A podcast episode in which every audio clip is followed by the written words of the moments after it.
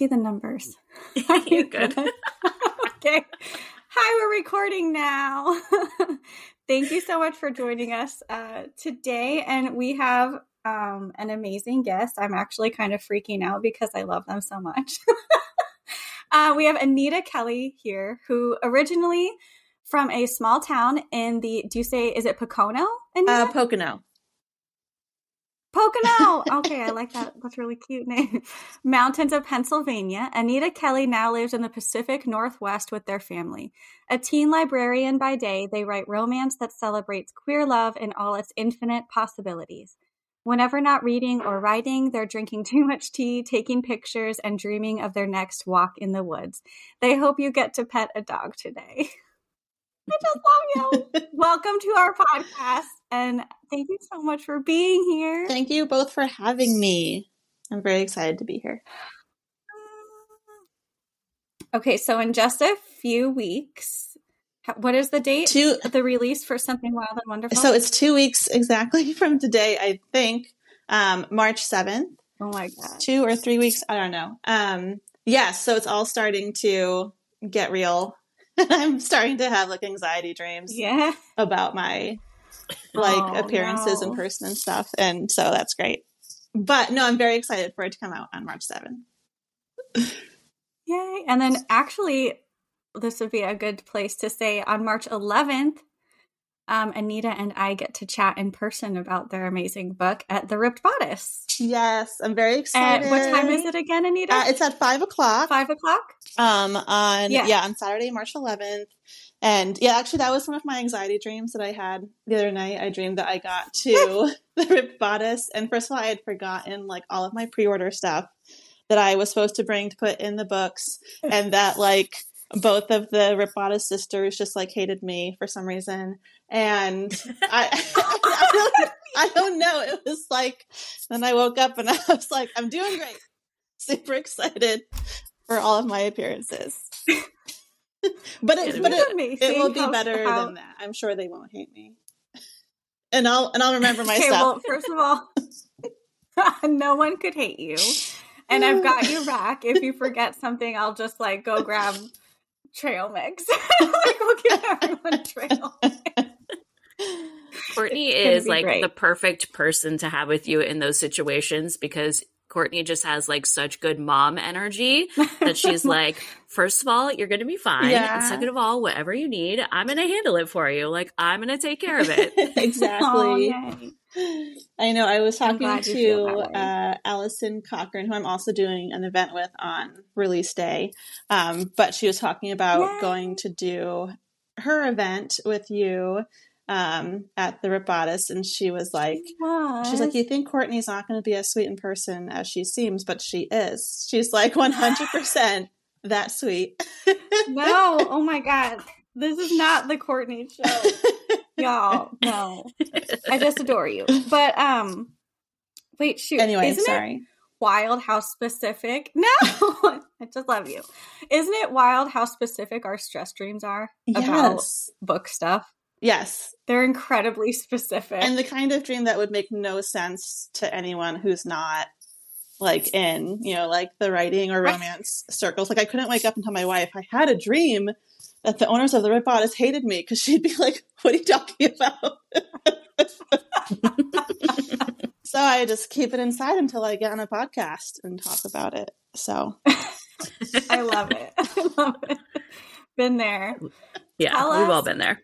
i know seriously please tell us all about your beautiful amazing book that is absolutely wrecking me right now Uh, so, Something Wild and Wonderful uh, takes place on the Pacific Crest Trail, and it is about two people who have come to the trail for very different reasons. Although that's always kind of been my pitch, and the more I think about it, I think their reasons are actually kind of similar. Um, they're both at a point in their lives where um, they either want to start over or, like, you know, start a new responsible life, and anyway, they meet each other on the trail multiple times and eventually start hiking together and um, find love, essentially, through a series of trials and tribulations on the trail and off. Okay. So I am currently like I'd say 75% through Mhm. the manuscript. And the amount of feelings I have felt is not okay, but like in the best way. like just yeah. I, oh my god. I definitely hurt my own feelings with this Oh one. Yeah. It made me cry every time I worked on it too. Um, and that's been the the biggest feedback I've gotten from people is that it makes them cry, which is always this you know kind of mixed reaction of like, oh, I'm so glad because you know like what I you know did accomplish something, you know, like it made you feel something, but also you know I'm sorry that I made you cry. Um, but I was really worried uh, when I was working on this book and preparing to put this book out there because it is different in tone, I'd say, from my debut, Love and Other Disasters. And I am, you know, contracted to write rom coms. I like, you know, gave this book to my editor, being like, here's a book about people being sad and walking through the desert for a long time, having sad feelings. Uh, and she actually uh, called me before she even finished the first, you know, reading the first draft of this, being like, "So we have to change this a little bit because it is the first draft was was even like sadder than than the finished product." Um, because she's like, you know, we are going to be selling this to rom com readers, and we want to, yeah. So essentially, the the first draft was only from Alexi's point of view. And Alexi is really kind Oh, of the main, you know, it's pretty obvious he's kind of the main focus of this story. He has the most trauma that he is working through. And yeah, so at first it was just all Alexi's point of view. And so she, when she called me, she was like, I think if we enter Ben's point of view, who is the more, you know, sunshiny character, that it'll help kind of lighten the load of Alexi's trauma and, you know, help readers through it. And she was totally correct. Like that, it really helped change the book, I think, and made it more palatable. But it was also a big edit, which is why she called me like halfway through reading it. She's like, I'm not even going to give you my edits until, you know, you do this point of view change, and then we'll go from there.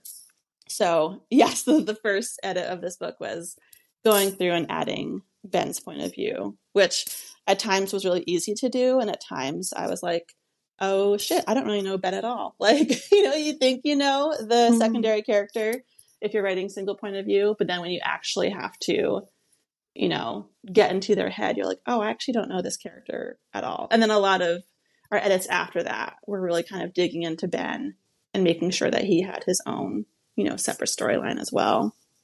But yeah, so it's definitely more serious in tone than my first book, I'd say, but still is my voice and I hope has some moments of levity as well. Absolutely. And it's so escapist. And the thing th- through the thing I keep feeling like even through the heavier moments, which it's not all heavy. no. There are heavy moments. Yeah. And the thing I keep feeling is the security of you like holding the reader's hand. You know, like it's going to be okay. It's going to end hopefully. And I love your it, not it's going to end hopefully. Mhm. It's going to end like with hope. Yeah. okay.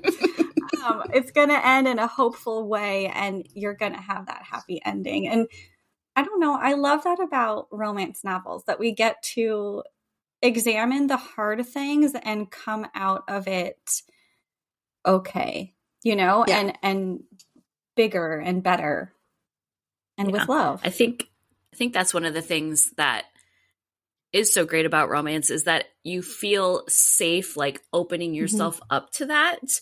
You know, you uh, you can allow yourself to go to a place that's a little more vulnerable either as a reader or a writer um, because you know that it's all going to to turn out okay in the end. It lets you have that safe space. Exactly. And allows you to really like go into your feelings hmm and reflect on things that you need to as a reader. Yeah. And I, and I think it's so why, like, uh, writing this book, um, you know, this book feels very special to me. And I think uh, one of the reasons why I was able to kind of, you know, craft that type of feeling that you were talking about, Courtney, is because it is a very close in book. Like it's most of the book is literally just about these two people hiking on a trail. And so, you know, there's not a ton of secondary characters or, you know, subplots or things that happen. Um, in other books, like the next book I wrote on is, or I've been working on, is you know very different from this book. There's a bigger cast and like more things happening. And so it's a very different writing experience where since this one was just about these two people on this one adventure i could kind of focus in on you know their feelings a lot more and just that eternal internal character growth and um, which is kind of my jam. Like that's always what i want to actually just be writing is just about people's feelings. So yes this book was really kind of my sweet spot. And you did it. You have done it amazingly. It's so good. Thank you. Do you do you ever feel like I, this meme keeps popping up in my head lately. This is not going to be something profound that i'm about to say the you know that moment in Mean Girls when that person is in the middle of the gymnasium and they're just like, I just have feelings. Yeah. like when people ask me, you know, why did you start writing? That is why. Like that that moment in Mean Girls right there, that's me. Yeah. because you have so many feelings. Do you ever feel that way when you're writing a book? Yeah, I, I feel oh like gosh, that's I feel like that that meme I could use like in reaction to anything ever that happened. Yes. like every like I could use that meme somehow every day in my life if I if I wanted to. So I Yeah. I understand. But no, I, I know. I knew we had that in common. but no, I do feel that way. Sometimes I get really envious when um, I read books that are, you know, really kind of have perfectly spare prose and really focus on, you know, action over, you know, internal dialogue and, you know, the classic, you know, showing, not telling, etc. I'm always like, oh, how do they do this? Because I feel like all I want to do is just tell feelings. but um, Mm. but yeah, but no, I I really think you know both versions of writing can be really powerful. So Yes. And I know, so Falon and I have talked at length about th- the book too. mm-hmm. Falon, dun dun dun. we know. um, well, I think it's interesting because you mentioned already that you went through a pretty extensive edit process with this one, where you know you made a lot of significant changes, and I think that seems to be sort of a common thread, at least for Courtney and Yeah. I, with our second books as well. Yeah. Um, so, can how is the process for you writing this book different from writing your first one? So yeah, so the the writing of this book, um, like I wrote most of this first draft before, you know, I sold Love and Other, uh, Love and Other Disasters, which looking back, I'm really grateful for, um, because it was such like kind of an internal, personal, different kind of book that I don't know if I honestly could have written this book after you know, like selling a book and knowing what the publication process is like. Because once you've gone through that, it's kind of impossible to write without, you know, the audience in mind and without thinking, how will this be marketed? How will this be um, received, et cetera, et cetera. And so I don't know. I don't know if I would have come up with this book if it wasn't just me writing it to myself. Um, so I'm kind of grateful that I wrote it before everything else happened. But yes, I feel uh, like I don't know if you both had similar processes too, but with your debut book, often by the time you know you've gone through the process of getting an agent and going on sub and so you've already kind of edited the hell out of this book.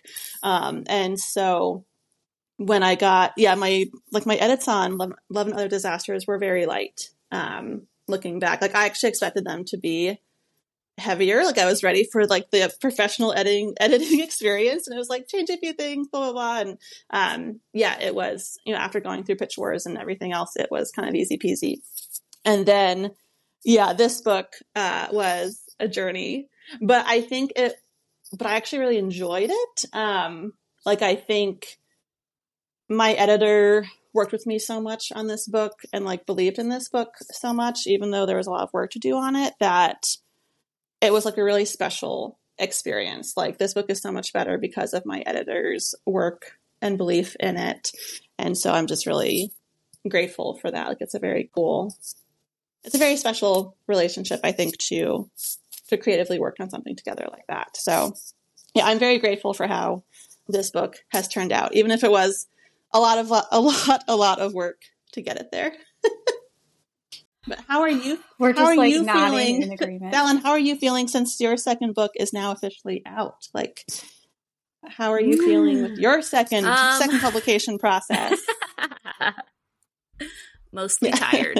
um, but no, it has been uh really incredible, honestly, and very overwhelming. And um, you know, it's interesting. Like in a lot of ways, I felt more comfortable this time around. Um, just knowing a little bit more of what to Mhm. expect. Obviously, um, I ha- I feel like I did have less overall anxiety, maybe more like targeted Mhm. anxiety, like into very specific, you know, facets of how things were going to turn out.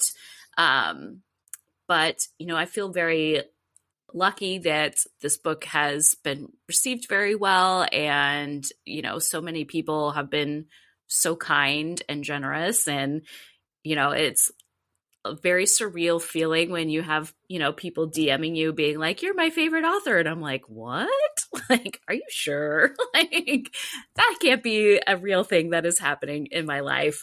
Um but I think you get that a lot more after your second book. Like you know people will read your debut and really like it and be very nice and say nice things. And then I think once they're like oh wait I liked two Yeah. of your books. Like now I really like feel like I can support you fully um and so that has been yeah, you have cool. a backlist now. Yeah, yeah yeah. um yeah and that's the other thing that's wild is like people have been like oh i love just my type. I'm gonna go pick up Lease on Mhm. love and i'm like oh okay cool. Yeah this is the thing that like that's how that happens now. Yeah, um so yeah very overwhelming. Definitely a lot more with book two than with debut more interviews more publicity things to do more events you know which is has its pluses and minuses but um overall everything has just been so positive and wonderful yeah.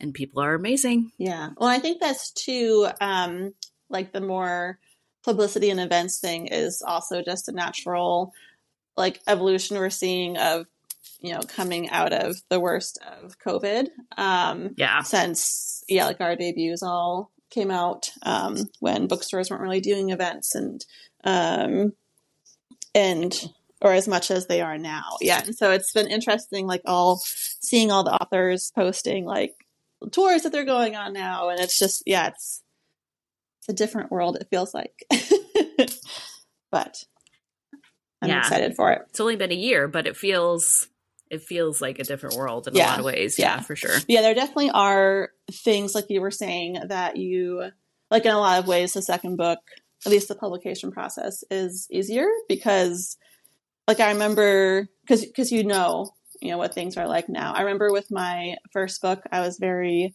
um obsessed with like NetGalley of you know like if people were reading it on NetGalley and like the like you know looking at reviews and just yeah like different like early obsessions. And now I, I like I don't know mm-hmm. if I've logged on to NetGalley once since something wild and wonderful went onto it like to see its rankings or whatever and I'm proud of myself for that. But yeah there's just like things that you yeah you know that you don't need to worry about as much and that you're just you know you know what to expect like you said. And that that part of it is very nice. Yeah.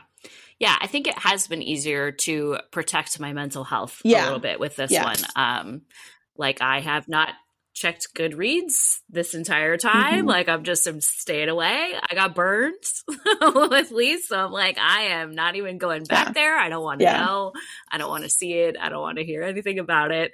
Um and it's easier this time to have that self-control. Like it's really hard with your first book because of course you want to know like what people are saying and you're so concerned about the reception of the book and you know it's all right there. You just have to clicky click a few little links and you can see it all um, so that temptation has not been there this time Yeah. which is nice yeah on the then on the other hand i feel like i've experiencing i've been experiencing more than i thought i would like comparisons to how things went with the first book Mhm. versus how things were going with this book and trying not to like like like this book has only gotten i think two trade reviews so far and the first one got like six or something you know and so i'm like oh there's less attention about this book.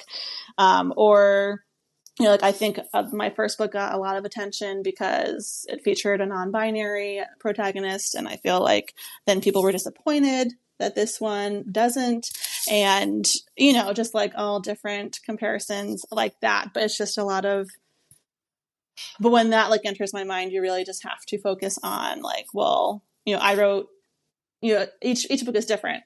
And i wrote the book that i wanted to write each time. And and i'm someone i think courtney have and i have talked about this especially with writing queer romance. I'm someone that just likes to write um, about different queer experiences. And so my books aren't all going to be you know they aren't all going to have non-binary or trans or trans protagonists. I can't talk this morning, um, or they're not all going to be FF or MM. You know, like I like writing a variety of things, which some readers don't like, but that's just what works best for me. So you kind of have to stick to your own guns when it comes to that self-criticism, or not self-criticism, but external crit- criticism that then turns internal when you look at it too much.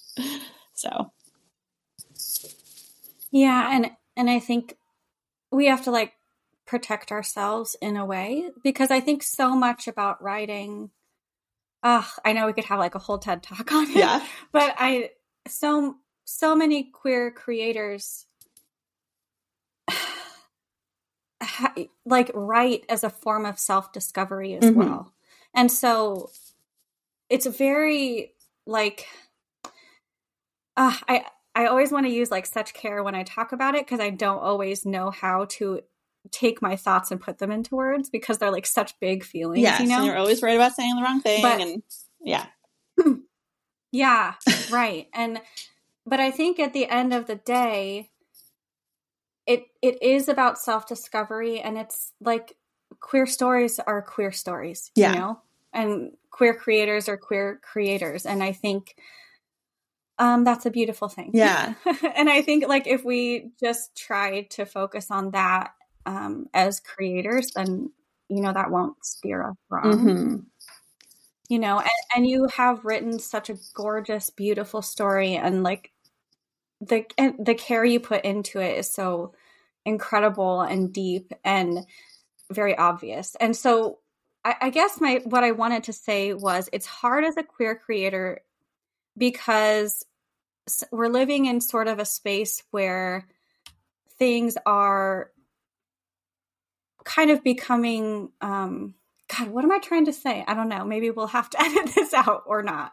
But what i'm trying to say is binaries like have always existed for so long. Mhm. and so i think it's very difficult for some people to acknowledge that like it's okay to write a spectrum hmm you know, because we're like, we've been so programmed to be like, well, this is this and this is that. But in being a queer creator is not really, it's not this or that. It's like, we're just who we are and we create the stories and, yeah, you know, it's not going to be a specific experience or it's not going to be, um, it's not going to look a certain Mhm. way, you know? yeah. And I I don't know, know. and I I don't know if I'm saying that right. you are, yeah, and and I I think I think queer romance itself had like just especially in the last few years is is changing very fast. Um, I think queer romance itself was kind of stuck in the binary for a long time, where uh, yeah, Hmm. like you know, readers only wanted to read FF stories or MM stories, and that was what you know they wanted. And so I feel like a lot of authors felt like that was all they could write. Um, you know, if that was their lane that Hmm. they had started writing in. And I, I mean, I think a lot of writers are still like that, and there's not, nothing wrong with that either. Like you know, like if that's what you feel comfortable writing. Um, then, Right, keep exactly. writing that. But I think no, I think there are a lot of um, yeah, a lot of borders and binaries are starting to degrade a little bit, and um, and even and not even in like queer romance specifically, but like I have read quite a few. I'm going to say at least three books that I can think of off the top of my head that I've read in the last six months where there is a prominent non-binary side character that uses they them and you know even though their story is not the central story it's still like important and normalized and so yeah i and i can't remember reading that before um and so i think uh yeah a lot of stuff is changing i think in in good ways. But i feel like i, I just had the thought when i was working on my third book so the book that's coming out after this which again you know is totally different from from this book and so i'm still every time i do something different i'm like worried that people are going to hate it even though that hasn't happened yet. But where was I going with this? Oh, but I was like, this is the queerest book I've ever I've ever written because like this is so gay. And then, but I'm like, I think this every time I write a book, like every time I write something, I'm like, this is the gayest shit I've ever done. And it's just because I think it's because like with each book, I'm able to kind of explore a different facet of queerness that I want to explore. And so that's it. and so right I think that that is such like a special thing um, of about queerness that there is so much to explore. Um, and so you know, like this one, Mhm. this book kind of focuses on Alexi's journey of being disowned by his family and his church after coming out as gay as a person of faith. And I was really worried about this book for multiple reasons, but I mean that storyline in particular is kind of like you know the gay you know tale as old as time, and I'm like, are people going to be like I don't know, just bored by this story, or like think I'm just capitalizing, you know, on like trauma porn of, um, you know, the gay community, and but it was it was a story that I needed to to tell, um, and then the, then the, the next book is you know totally different and focusing on something you know not related to faith or you know family disownment at all, and so yeah, basically there's just so many stories out there to tell, and I don't think any of them are wrong unless they're you know actually exploitive, which also happens. But right. for the mo- but for the Correct. most Correct. part, I think all of us are just out here doing our best. So I Yes. agree. I think that's the best the best summary. I Um, love that. So in your inspiration for this book, which by the way, I like s- super related to like the radical Christian upbringing of um uh, that was represented in this novel. Yeah. So um but in your inspiration leading into like what inspired it, are you a big hiker or how how did you tell us about like the action like the setting and the hiking and the uh, so my um, husband is like a huge he loves hiking and i've gone backpacking uh, back in my youth yes, with him Falon, have you have you all been backpacking before No, I mean, and I can tell you when I started reading this book, I was like, oh my God, this is like my literal Yeah. worst nightmare. like, if I could think of like my own personal way to torture myself, it would be hiking, no beds, No no, showers, like No this, no bathroom. Like, I might actually die. But I found myself as I was reading, like through lots of points, being like, okay, I can actually like see the appeal of why people do this. Mhm. And I was like, okay, I still probably am not going to partake, Yeah. but I understand. no, that's actually- I understand why want, people want It's to. actually been my favorite feedback that I've gotten so far, which I've gotten often, but from people, uh, which just isn't necessarily surprising because, you know, a lot of romance readers are people that just like cozying up at home with the book and not entering the woods. But yeah, a Mhm. lot of readers have been like, Yes. I would never in my life do this, but I enjoyed reading about it. Including my editor. I Yeah. I think like my editor's last comment was like, I would never voluntarily take a hike, but your book made me at least want to. or something. I was like, thank you.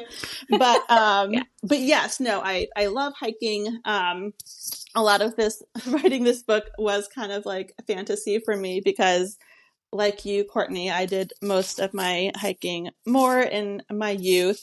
And since having a child and other things, I have not like gotten out there backpacking again. Just so this was me kind of like, oh, if I was younger and single, this is what I would do. but um but no, so yeah, I grew up in a very small town. Um you know, my house was, you know, in the middle of the woods. Like I remember the first time I brought my wife to the house where I grew up because um, she had grown up in more urban settings. And she was really freaked out, especially at night. She was like, it's too quiet. She's like, no one would hear you scream here. And I'm like, nope, you're right. So, um, yeah.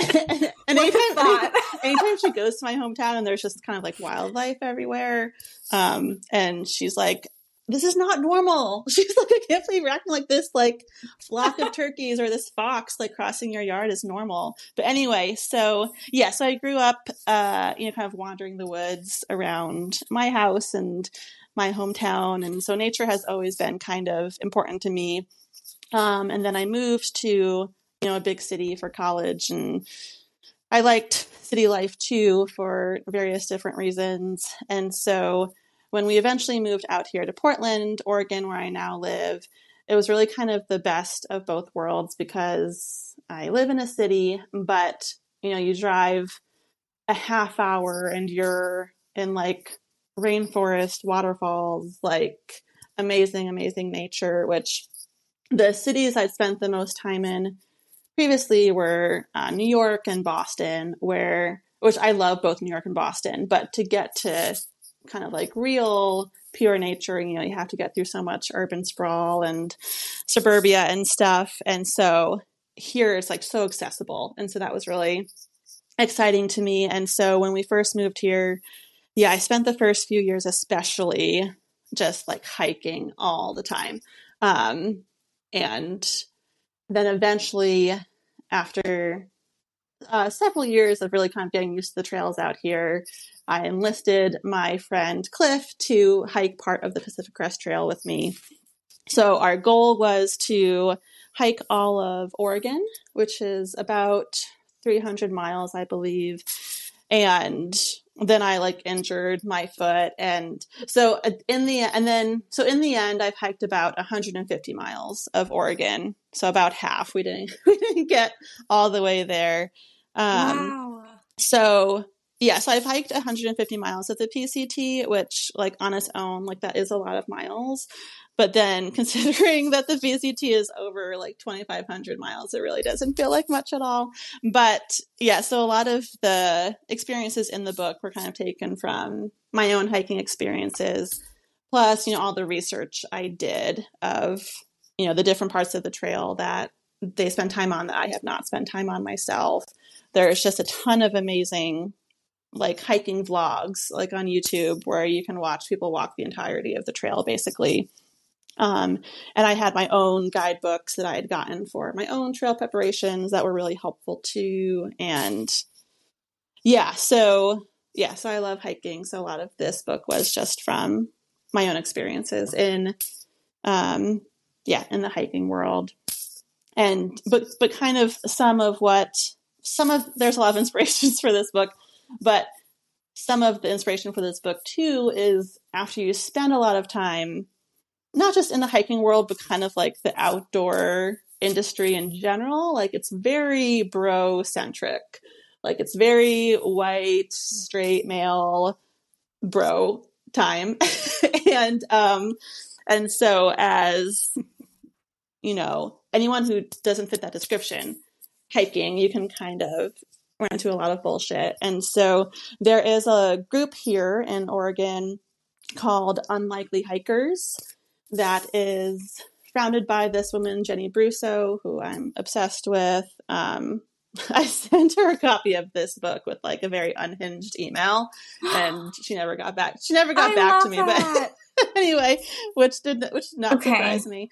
But anyway, but so uh, their group kind of you know emphasizes that everyone is welcome in nature, um, and there's a lot of after learning about unlikely hikers, I they, so they lead like group hikes where um, people of all different hiking levels and body types and whatever can hike together. And so I did one of those with them. And following their group, there's a lot of other organizations too that, you know, promote people of color in the outdoors. Or there's another group that's based out of, I think, Oregon called Fat Girls Hiking, which is emphasizing fatness in nature. And um, just there, there's a whole ton of great groups working on this, but kind of writing a very like soft gay love story on the PCT it was kind of my like you know rejection of the like bro culture in in the outdoor industry that yeah still needs work but but yeah That's amazing. And I know there is that scene where you like face that head on on the trail. Um, and that was a really powerful scene and just handled so well. Um, but yeah, it, it's so funny. Um, so as I'm reading, I so I have only been on like a two night backpacking trip. that's still a lot Uh, and um okay, it is like two nights spent in the wilderness is more than a lot of people do And I don't know. I think it ended up being like 18 miles round trip. I think we were up north. Um, I want to say near like Julia Pfeiffer and Big Sur. And because my husband is big into like, he's hiked different parts of the. PCT.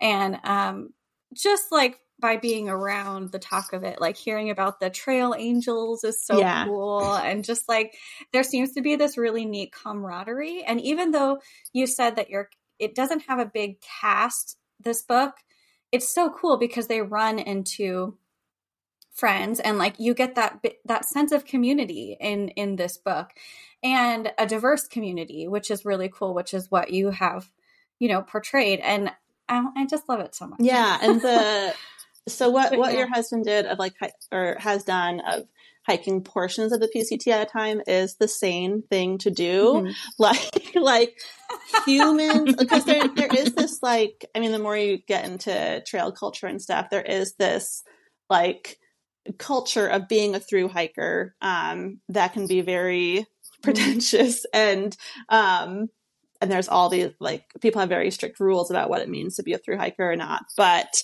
um yeah like hiking that many miles at a time is not what our bodies are meant for.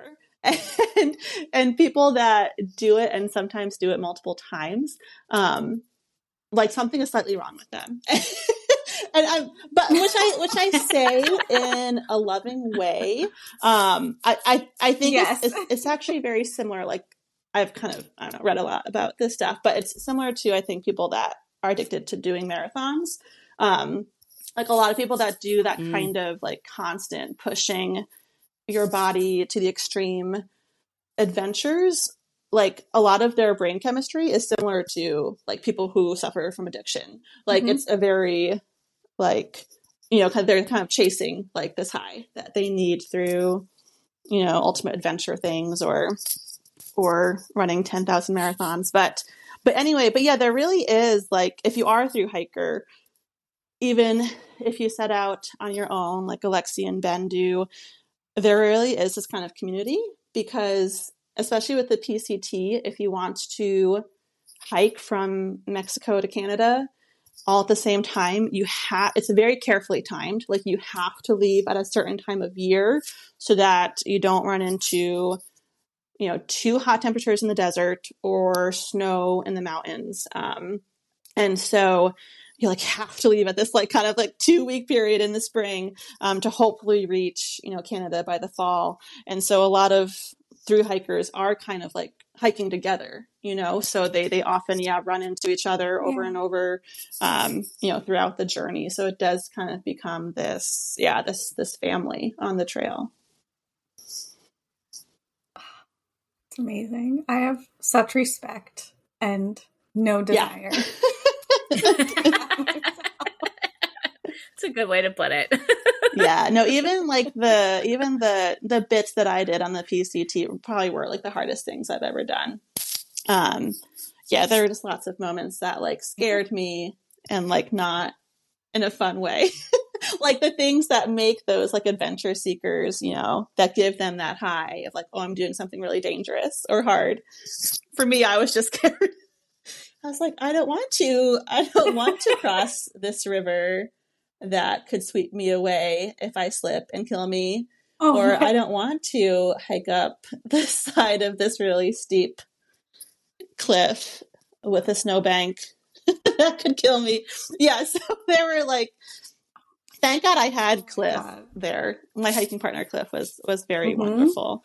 Um but yeah, so when I got off so the first summer that we went out to the PCT, we did about 100 miles. And then we went back the next summer to do this like 50 mile stretch.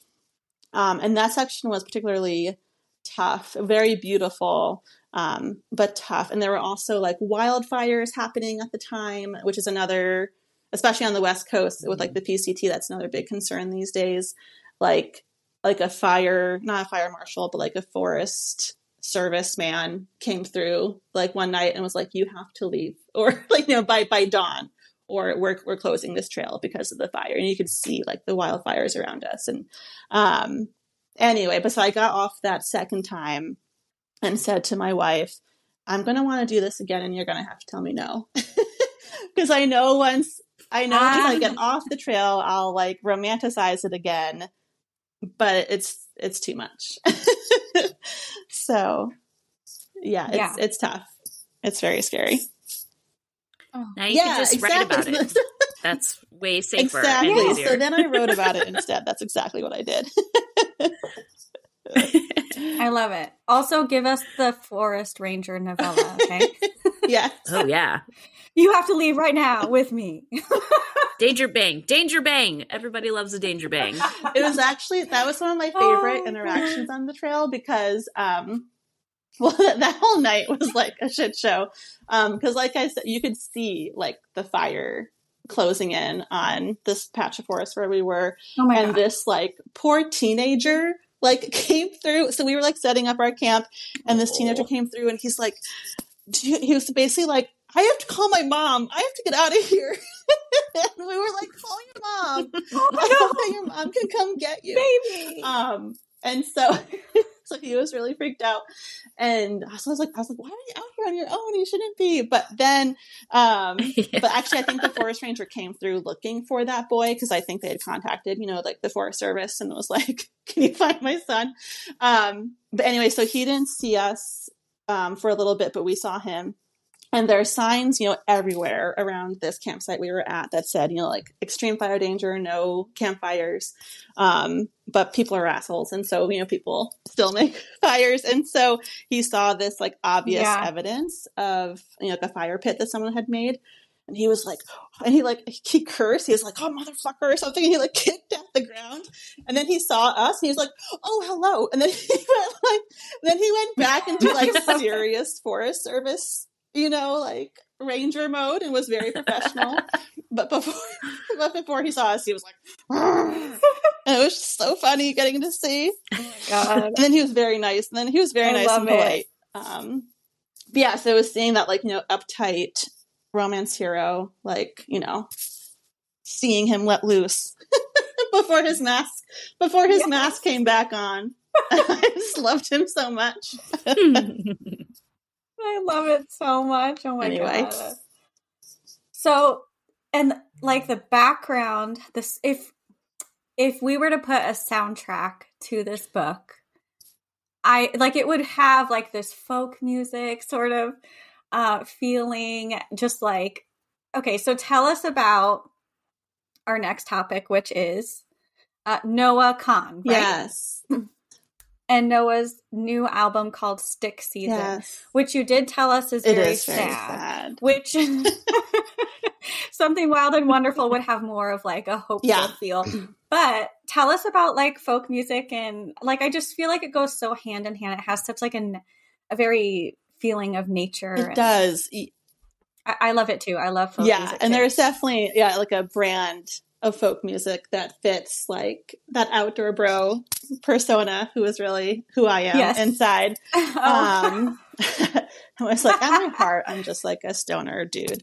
Um, but Yeah.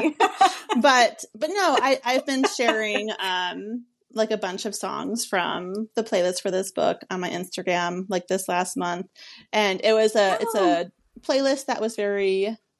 It's actually changed a lot as I've worked on the book, um, but it's a very easy playlist to to curate. Yeah, because anytime I hear just like a warm hope filled like folksy song i'm like oh lexi and ben like it just like it it fits very Yep. well and actually i've had several people which didn't happen with the first book but with, i've had several people email me songs and be like like, like Oh, like I texted you, did actually. too. Yeah, yeah. So Courtney, you did that, but other people have too. They've been like, "Oh, I heard this song that made me think of Alexi, or it made me think of Alexi and Ben," and that is like such a special thing to me.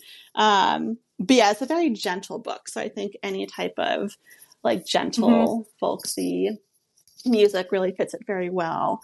But yeah, basically, Courtney asked me if I, you know, had any pop culture things I wanted to talk about, and I was like, I do not really consume pop culture, but I've been listening to this album a lot. But yeah, so I love Noah Kahan. I feel like his latest album is just a masterpiece. I actually wrote like a huge blog post about the album on my website, which has nothing to do with like my books or anything, but I just wanted to talk about this album. So, um, yeah, so if you haven't listened to it, so the the titular track Stick Season has been playing on the radio here a lot anyway. I don't know if it plays on the radio everywhere.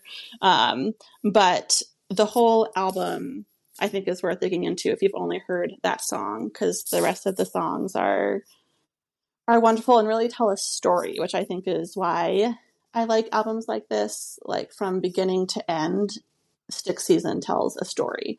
Um, you know, and you really feel what Noah. Kahan is going through in this album.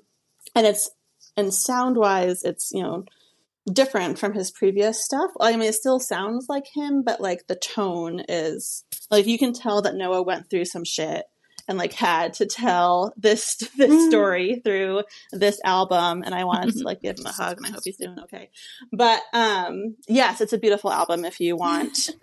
yeah, if you want some nice, pretty man vocals.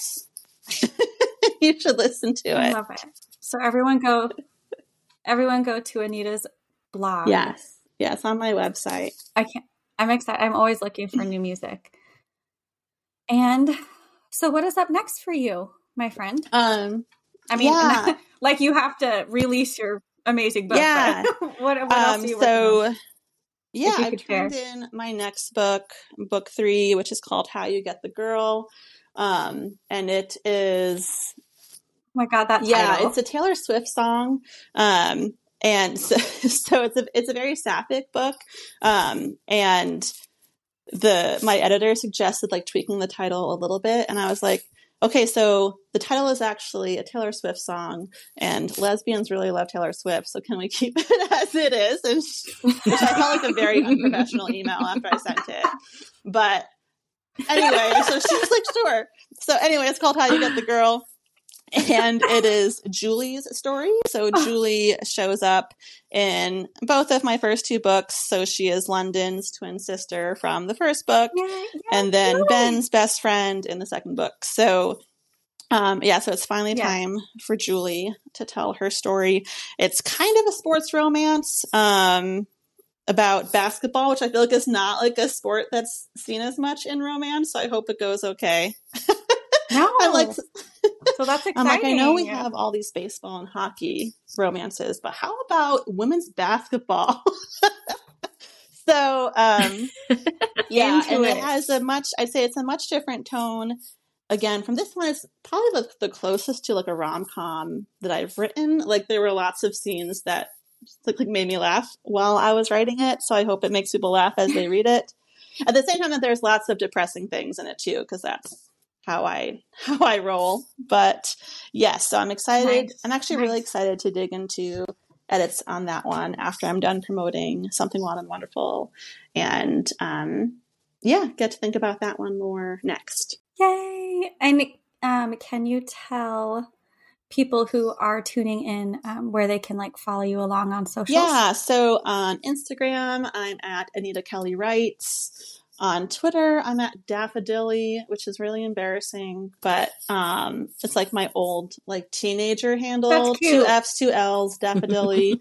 um, I tried to change it once I started like publishing books, but I could not find any version of Anita Kelly that wasn't taken, and Anita Kelly Writes was too long. So I was like, fuck it, I'll oh. just still be Daffodilly. So um, anyway, so that's why I'm on Twitter Perfect. if you're still on the imploding platform.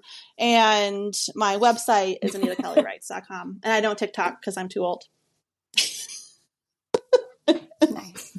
Love yeah, that. that was that. like one thing as an author that I let myself like let go of. I'm like, I'm not going to care about TikTok and I feel I feel good and I feel peace in my decision because you don't have to care about every good. single platform if you don't want to. Yeah. No. Mm-mm. The readers yeah. can handle it. The readers can handle yes. those platforms for you. yeah. yeah. All right. Well, Anita, thank you so much for joining us. This was super fun and I might be inspired to go take a hike at some point. No promises, but it might happen. I might go on a walk. Do today. it. yeah, Do it. That counts. That counts. That is a walk. That counts. Yes, it does. Thank you both for having me and for talking to me. I really appreciate it. Thank you for of being course. here, Anita. All right. Mm, thank you all for listening, and we will check in with you next week. Thank you so much for listening to Happy to Meet Cute. If you enjoyed our podcast, we would love it so much if you would give us a follow on social media. We are at Happy to Meet Cute on Instagram. And also, if you could please leave a review and subscribe, that would be amazing. If you would like to follow your host, you can find Courtney at court underscore K, K A E, on all social media platforms. And you can find me, Falon Ballard, at Falon Ballard, everywhere you imbibe your social media. If you would like to buy any of the books mentioned in this episode, you can find links in the show notes. And a special shout out to Zachary Kibbe and Matt Ballard for our amazing theme song. Thank you so much for tuning in, and we hope to see you next time.